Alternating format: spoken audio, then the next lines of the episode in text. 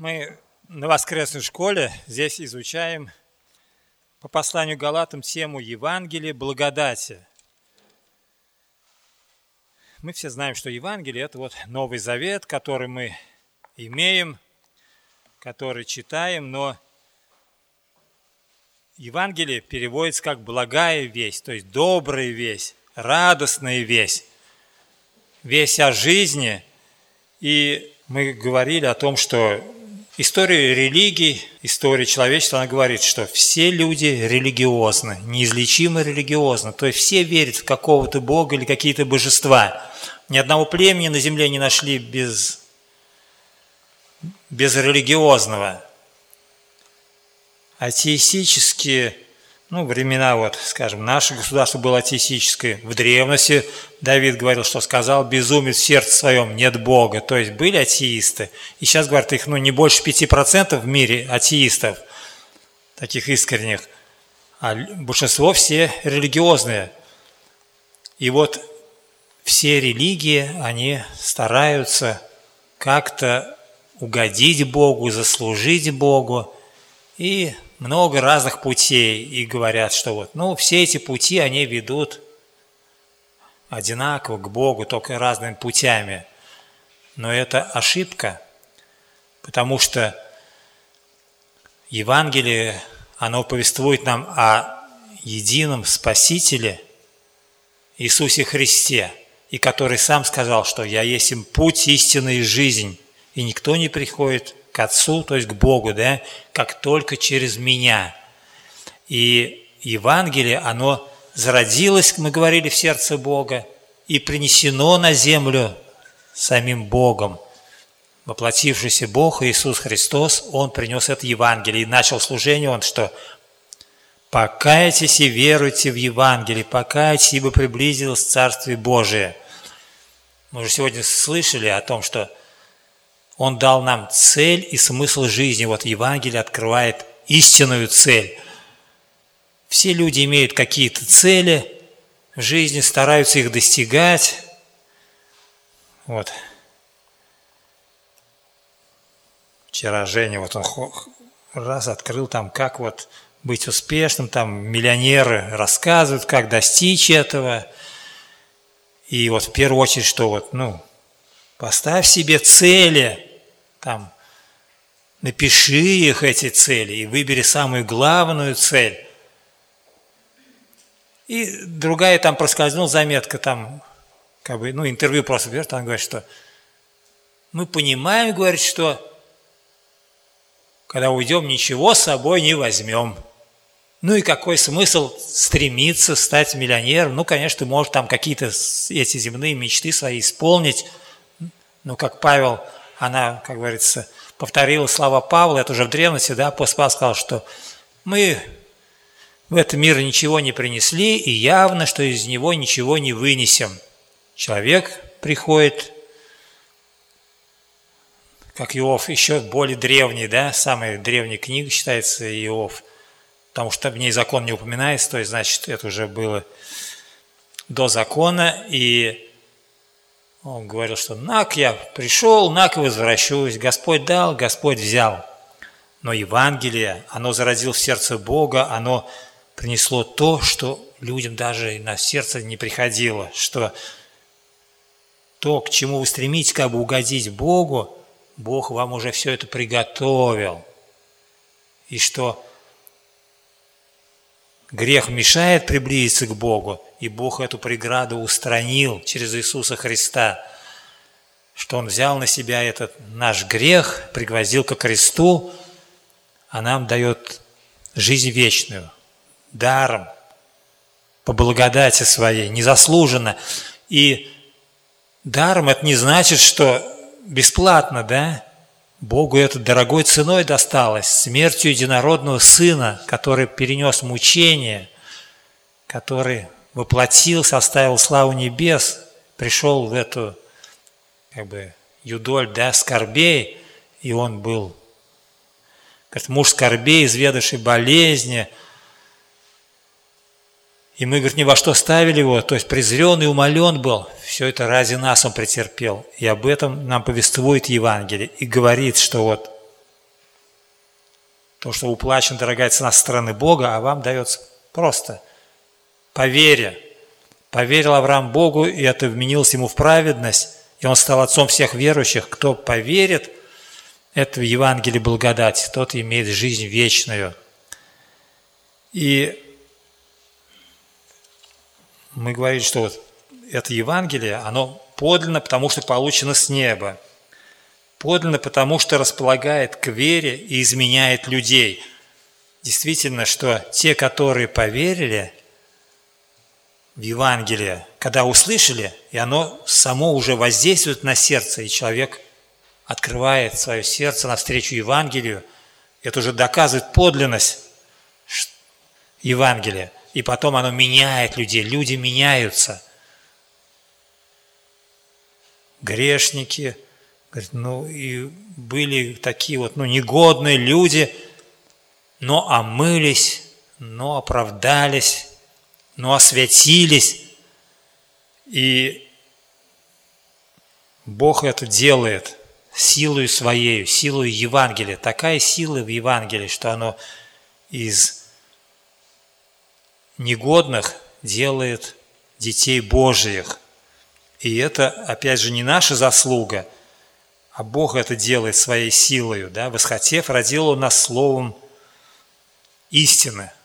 И это слово истины – это Евангелие, потому что Слово, Слово Божие, оно живо и действенно.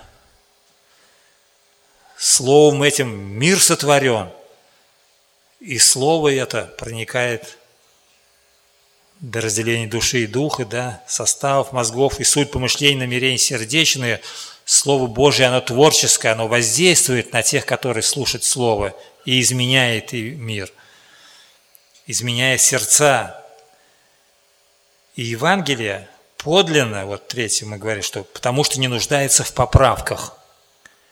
Евангелие Иисус принес на эту землю. Те, которые приняли это Евангелие, благодать, Он дал им власть быть детьми Божьими. Не только называться, но и быть детьми Божьими – но Христос своей, когда был здесь служение, да, Он говорил притчами и сказал притчу да, о пшенице и плевелах, что враг людей, дьявол, он не только вот, ну, ослепил умы, чтобы не высиял свет спасения, он не только держит рабство, да, он еще и сеет плевел. И сразу вместе с Евангелием еще тут стали сеяться и плевелы. И эти ереси, они уже во времена апостолов возникли уже – Иоанн пишет в первом послании, да, что говорит, уже много появилось антихристов. Антихрист – это антипротив, да, и не только против Христа, но еще и вместо Христа. То есть раз уже подделки вместо Христа. И в последнее время Христос говорит, что появится много лже-христов. И скажут, вот здесь Христос, там Христос, не верьте. И мы вот с перестройкой, как говорится, когда из атеистической стороны опять верующую превратилась наша да, Россия. И появились Мария Деви Христос, Виссарион Христос. Помню, Петр Унру приезжал в Бразилию, он там даже слайд показывал. Вот такой, с длинными волосами, в одежде, прям вот, ну, вот внешне, как по фильмам, Христос. И таких много по всему миру. Христов появляется, появлялось во все века – но те, которые имеют настоящее Евангелие, которые Христос принес, они знают, что это подделки, что это не то. И вот Евангелие, истинный подлинно, оно не нуждается в поправках. И как только подделки появились, да, вот послание Галатам, почему и написано, это ответ на что подделка, что вот, если не будете обрезаться, не спасетесь. И Павел в бой ринулся за чистоту Евангелия, за это Евангелие – и он говорил, что это Евангелие, оно не нуждается в поправках. И это Евангелие, он, он не был в числе 12 апостолов, получил лично от Иисуса Христа. Он учился еще, получал откровение в уединении, когда был в Аравии три года. И вот подность Евангелия поражает своим влиянием, оно сильно влияет, не только вот, ну, как бы отдельных людей, да, преображает, но оно также переориентирует их, то есть они шли в одном направлении, да, покаяние, вот эта перемена мышления, что человек шел и на 180 градусов поворачивается, шел от Бога, теперь к Богу пошел. И апостол Павел, тот, который гнал церковь, он стал теперь проповедовать это Евангелие, которое его так изменило. И вот, хотя он имел, скажем, популярность, был, ну, в религиозной среде, был, учился у ног сам выдающегося учителя, вот по ревности даже гнал церковь, но Евангелие его изменило, сам Христос его изменил, и он уже пошел вот, как бы ринулся в бой, сразу стал проповедовать Евангелие – и это Евангелие, оно также и на нас влияет. И не только когда мы обратились, оно всю жизнь на нас влияет и будет влиять. И мы должны ему позволять это делать, да? когда мы проповедуем это Евангелие, когда мы его читаем, оно нас освежает, оживотворяет. И вот подлинность Евангелия доказывается перемены, которые совершает в отдельных людях и которые нас и удерживают на этом истинном пути. Потому что мы уже говорили, что лже-евангелия, они ну, возникают, каждый день, наверное, эти всякие ереси возникают. Но тот, кто знаком с истинным Евангелием, он сразу отвергает эти лже-евангелия ереси. Почему? Ну, вот говорят в банке, да, те, которые с финансами, говорят, их учат не на фальшивых деньгах, что вот такая, вот тут фальшивка, вот такая, да, они с истинными банкнотами имеют дело. Их пересчитывают, изучают их, все там эти степени защиты, прочие вид. И когда фальшивка, кто пойдет, они сразу ее, ну, как говорят, на ощупь они сразу ее, на взгляд сразу ее узнают, потому что они с подлинным знакомы, с подлинными банкнотами, да. Точно так же тот, кто знаком с истинным Евангелием, он лже это Евангелие сразу узнает. И апостол Иоанн пишет, что «и вы имеете это помазание, и оно учит вас, и оно не ложно, истинно». То есть вот это как раз к этому и относится, что истинное помазание, которое мы имеем, оно вот учит отличать подлинное Евангелие от еретического, от лжеевангелия, а не то, как говорят вот там харизматы там или те ложные говорят, да, о, мне теперь Библия не нужна, я имею помазание, оно меня учит.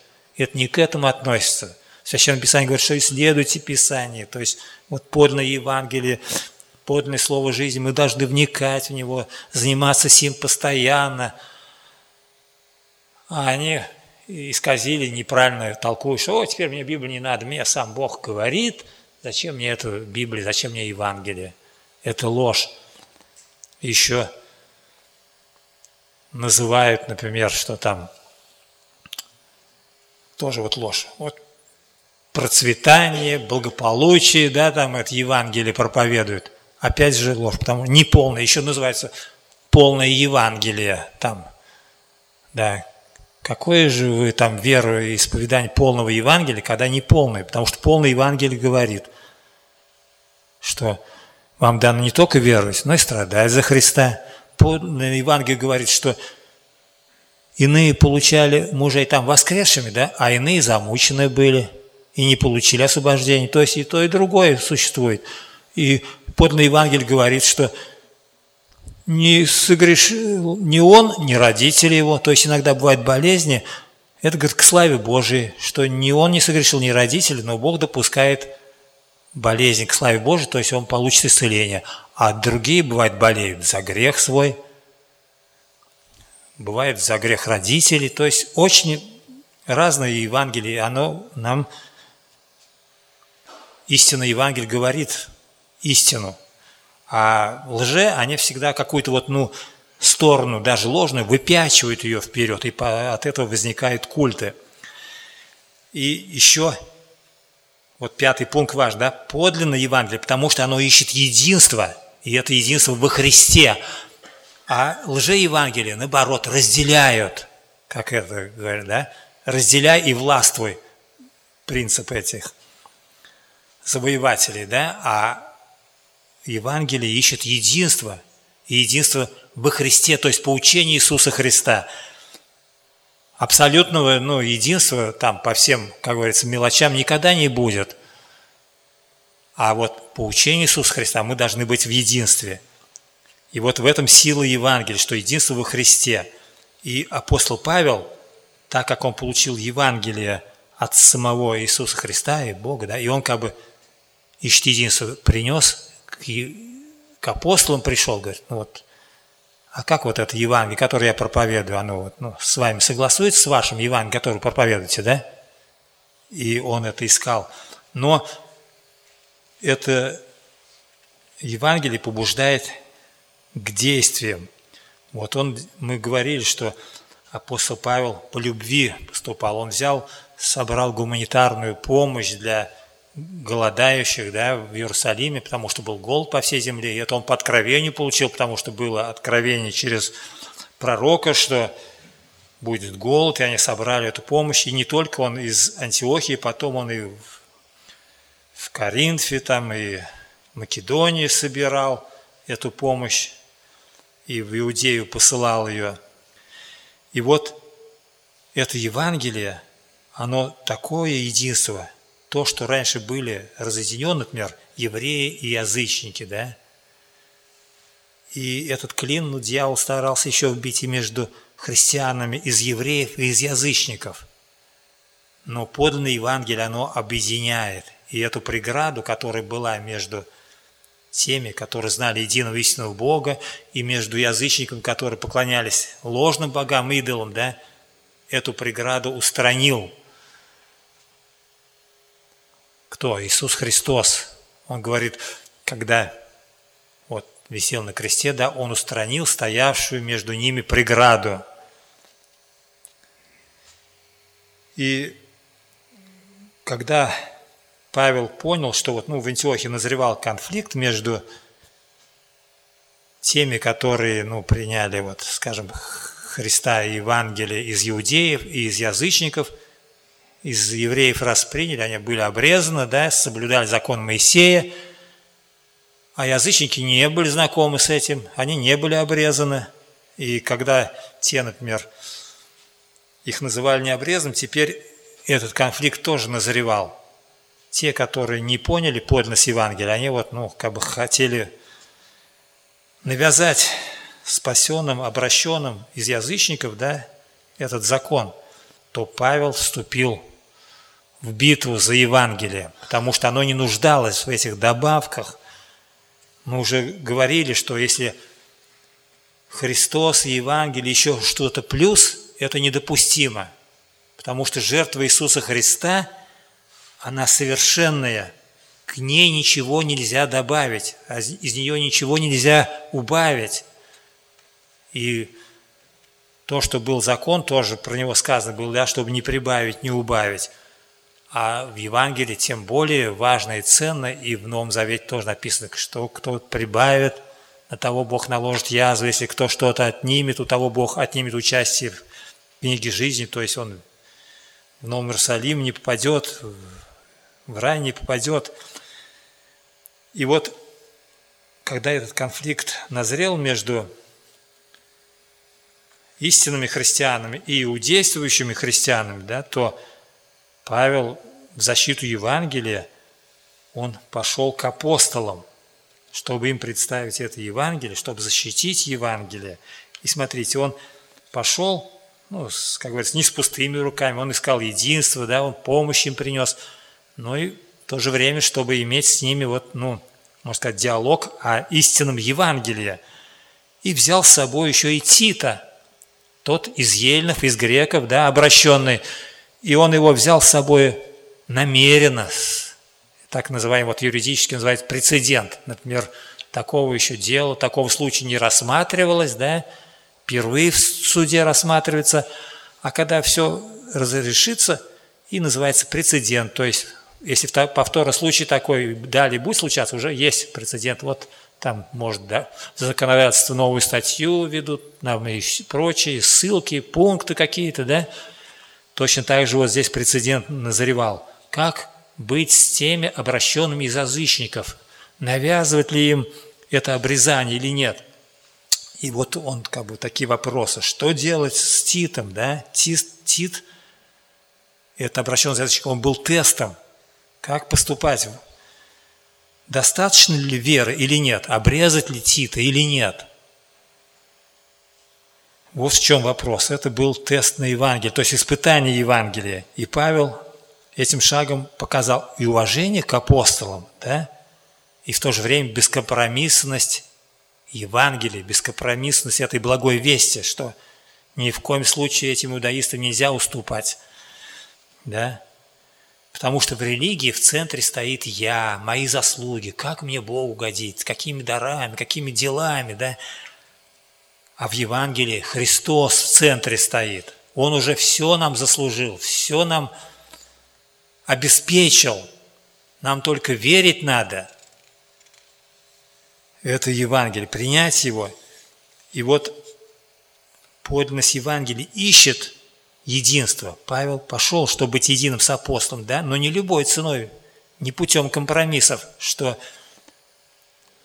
в истине этого Евангелия, это единство он искал, в истине.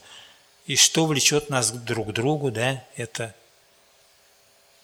любовь к Богу, это подлинное Евангелие. И вот Евангелие подлинно, потому что угождает только Богу, не людям. Людям ли я угождать стараюсь, да, Павел? Мы прочитаем Галатам, 2 глава, с 1 по 6 стих. И вот это шестой пункт Евангелие подлинно, потому что угождает только Богу. Вот 2 глава, с 1 по 6 стих читаем. «Потом, через 14 лет, опять ходил я в Иерусалим, с Варнавой, взяв с собой Тита. Ходил же по откровению и предложил там и особо знаменитейшим, то есть апостолам, да, благовествование проповедуемое, то есть Евангелие, которое он проповедовал, он и представил. Проповедан мною язычникам. Не напрасно ли я подвязаюсь или подвязался? Но они и Титы, бывшие со мною, хотя и Елены, не принуждали обрезаться, а вкравшимся лжебратьям – скрытно приходившим подсмотреть за нашу свободою, которую мы имеем во Христе Иисусе, чтобы поработить нас, мы ни на час не уступили и не покорились, дабы истинное благовествование сохранилось у вас. И в знаменитых чем-либо, каким бы ни были они когда-либо, для меня нет ничего особенного. Бог не взирает на лицо человека, и знаменитые не возложили на меня ничего более». И вот Евангелие имеет твердую позицию. Хотя вот с первых дней на него обрушилась да, эта атака, чтобы как-то его исказить, изменить это Евангелие. И Павел был одним из первых, кто боролся за чистоту Евангелия. Он до крови, да? Сперва он против Евангелия, до крови, да? Вязал, вергал в темницы, избивал, убивал от христиан.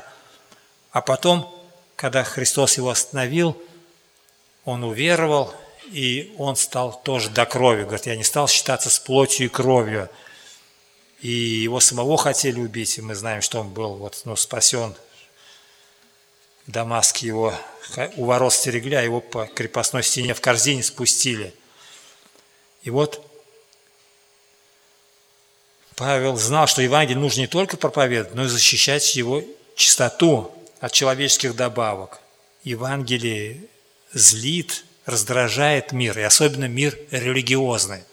Потому что в религиях всегда есть авторитеты, которые фанатично ничего не принимают, никаких изменений, дополнений, да. И вот вдруг Евангелие проповедуется такое, которое ни во что ставит их религию, их заслуги. И, конечно, они вот, с яростью обрушились на Евангелие, разрывает религиозный мир. И даже смотрите, вот Деяние 7.54, да, это когда отстаивал Евангелие, проповедовал Евангелие Стефан, первый мученик, да, он что говорит? Они рвались сердцами, скрежетали на него зубами. Это вот реакция религиозников на подлинное Евангелие. И мир нисколько не изменился – хоть атеистический, хоть светский, хоть религиозный мир, он есть мир, и он восстает против Евангелия. А Евангелие категорично достаточностью искупления Христа. Наша достаточность во Христе. У Макарта даже такая книга нам вот в Самаре, ее задание дали прочитать эту книгу. Я помню, есть, я тоже читал ее, что наша достаточность во Христе. И оно не позволяет размешивать или разбавлять труд Божьего Сына с человеческой гордыней, никак не позволяет – человеческой гордыни говорит, да, я святой, я больше не грешу. А Евангелие категорично говорит, что кто говорит, что не имеет греха, тот лжет и обманывает сам себя. Но оно также несет и благую весть, что Евангелие в этом заключается, благая весть. Если исповедуем грехи наши, то Он, будучи верен и праведен, простит нам грехи наши и очистит нас от всякой неправды. Вот Божий путь. Христос оправдание наше. И никак, чтобы человеческой гордыни не было. Апостолы не принуждали Тита обрезываться, и это означало, что Евангелие достаточно для спасения, стопроцентно достаточно Евангелие. Не надо его разбавлять, ничего добавлять не надо. И вот Павел, мы прочитали, он говорит, вкравшимся лжебратьям, да, он их лжебратьями называет. Почему? Потому что они, смотрите, что имели такие грязные цели, выгадать, да, ну, свою выгоду получить, и надругаться над свободой во Христе, которую получили язычники, принявшие Евангелие. Они хотели, второе, значит, отвести их обратно в рабство послушания закону. А закон, хотя он благ, совершен – свят, да, но его человек грешный не может исполнить. Вот. Еще традиции обрезания хотели навязать, да. Да, закон благ, но его никто не мог исполнить. И Христос за нас исполнил закон. Он есть конец закона. И закон нам навязывать никак нельзя, потому что Христос – конец закона. Павел ни на шаг и ни на час не уступил нашей свободы во Христе – Тита не обрезали, Евангелие победило. Но иногда приходит такое сомнение, а, наверное, все-таки иудаисты победили. Потому что во всю историю христианства всегда возникали ереси, лжеучения, и в ответ на всякие ереси и лжеучения приходилось вот, ну, ученым, да, богословам строить эти вот доктрины, их формулировать, эти символы веры составлять.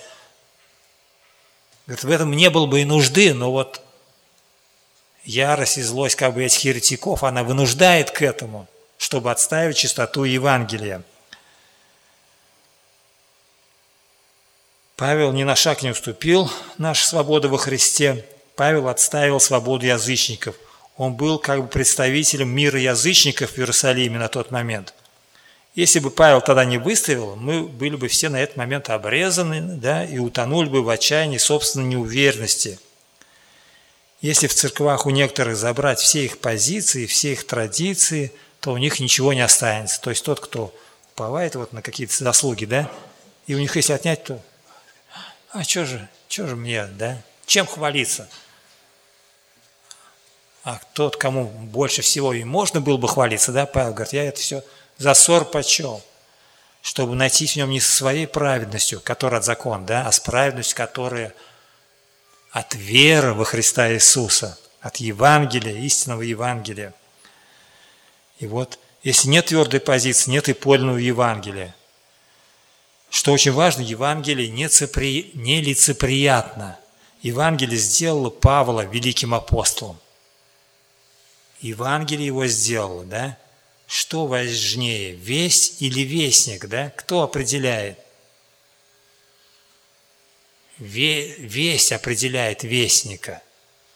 Тот, кто пришел с доброй вестью, да, она определяет его как доброго. А кто, если со злой вестью пришел, ну, определяет его как злого. То есть весть главнее вестника. Но плотской природе вот свойственно как бы хвалиться, на свою я уповать, и он говорит, о, я какой великий, я какой авторитет. А Павел мы читали, да, говорят, что и в чем-либо вот, ну,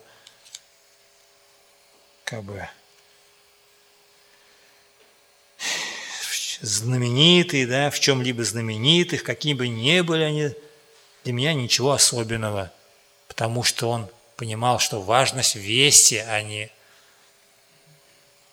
вестника. И вот сделал его великим апостолом, потому что великая весть это, а не другом великих и очень знаменитых.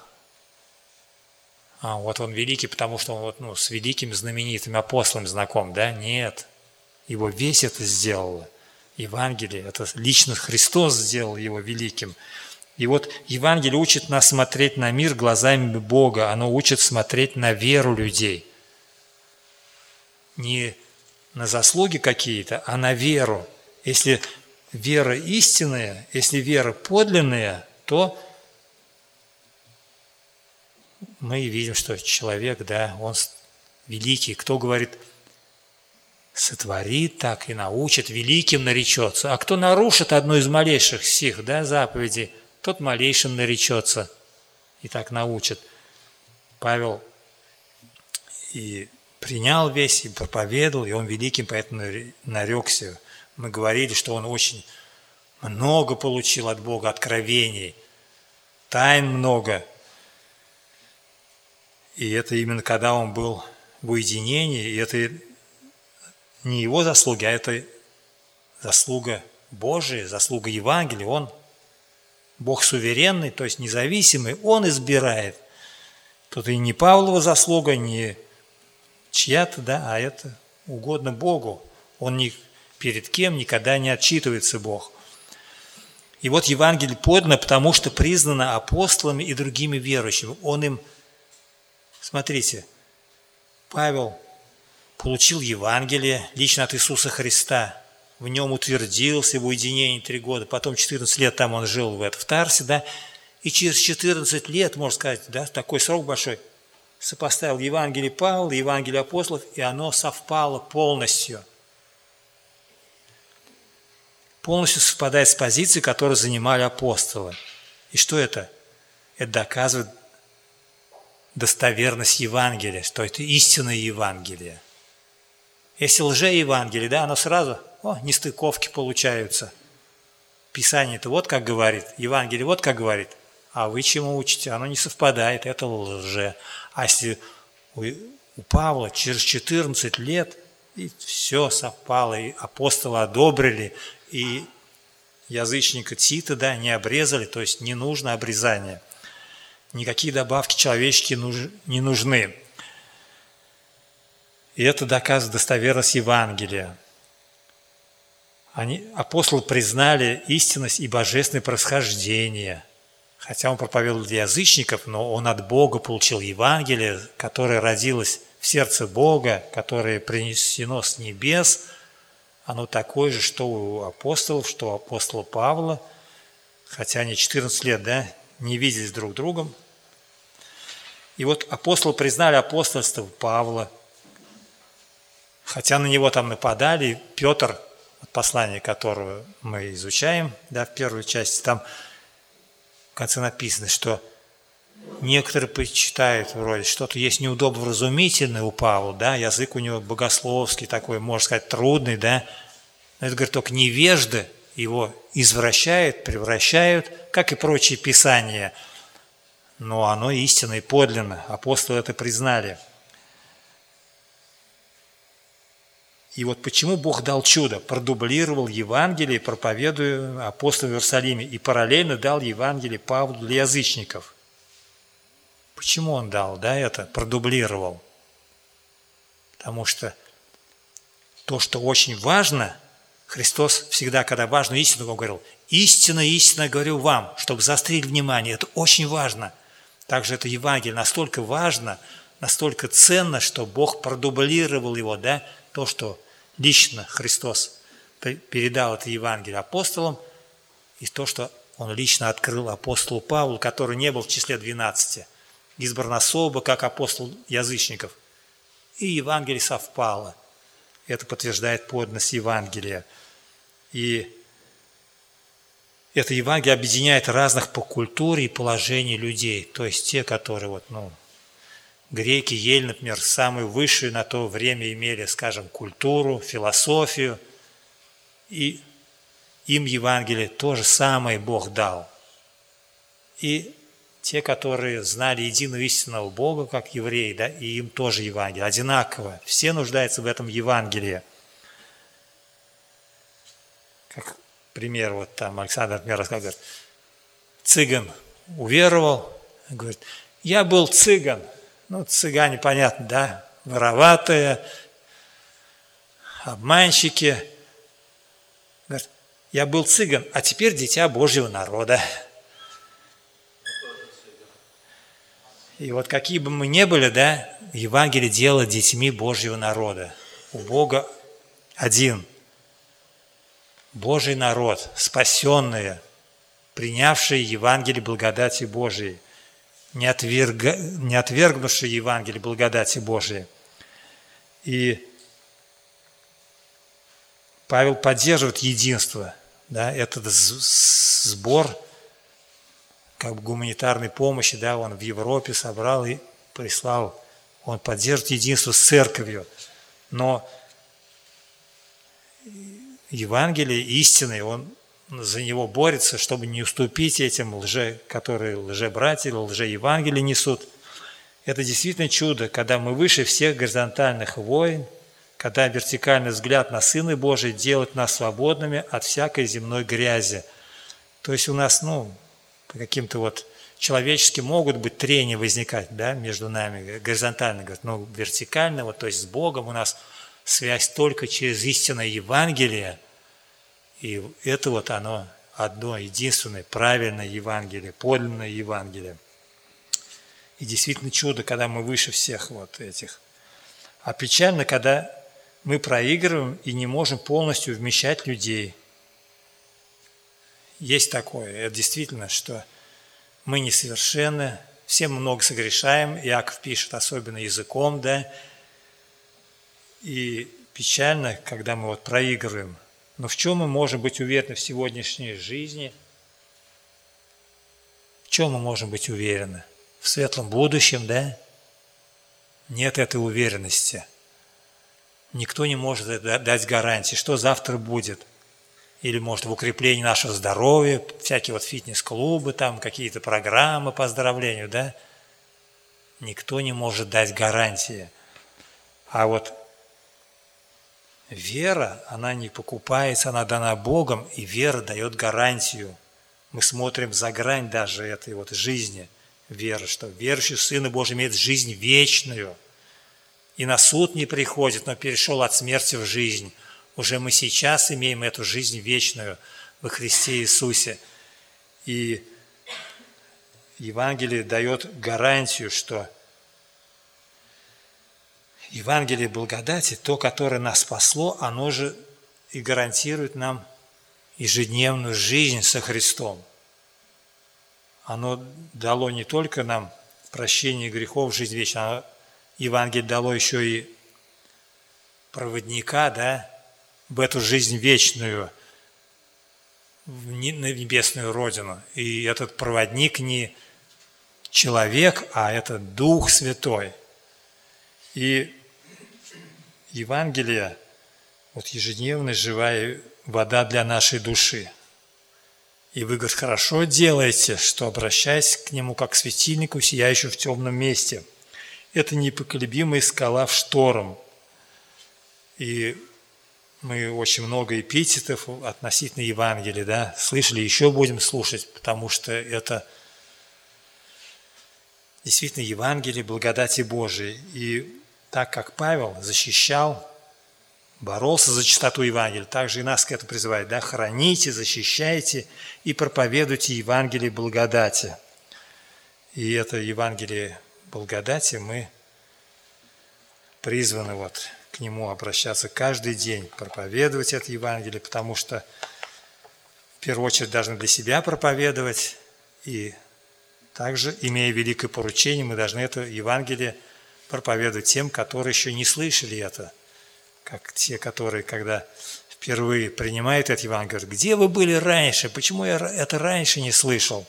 И все, которые принимают, все говорят, что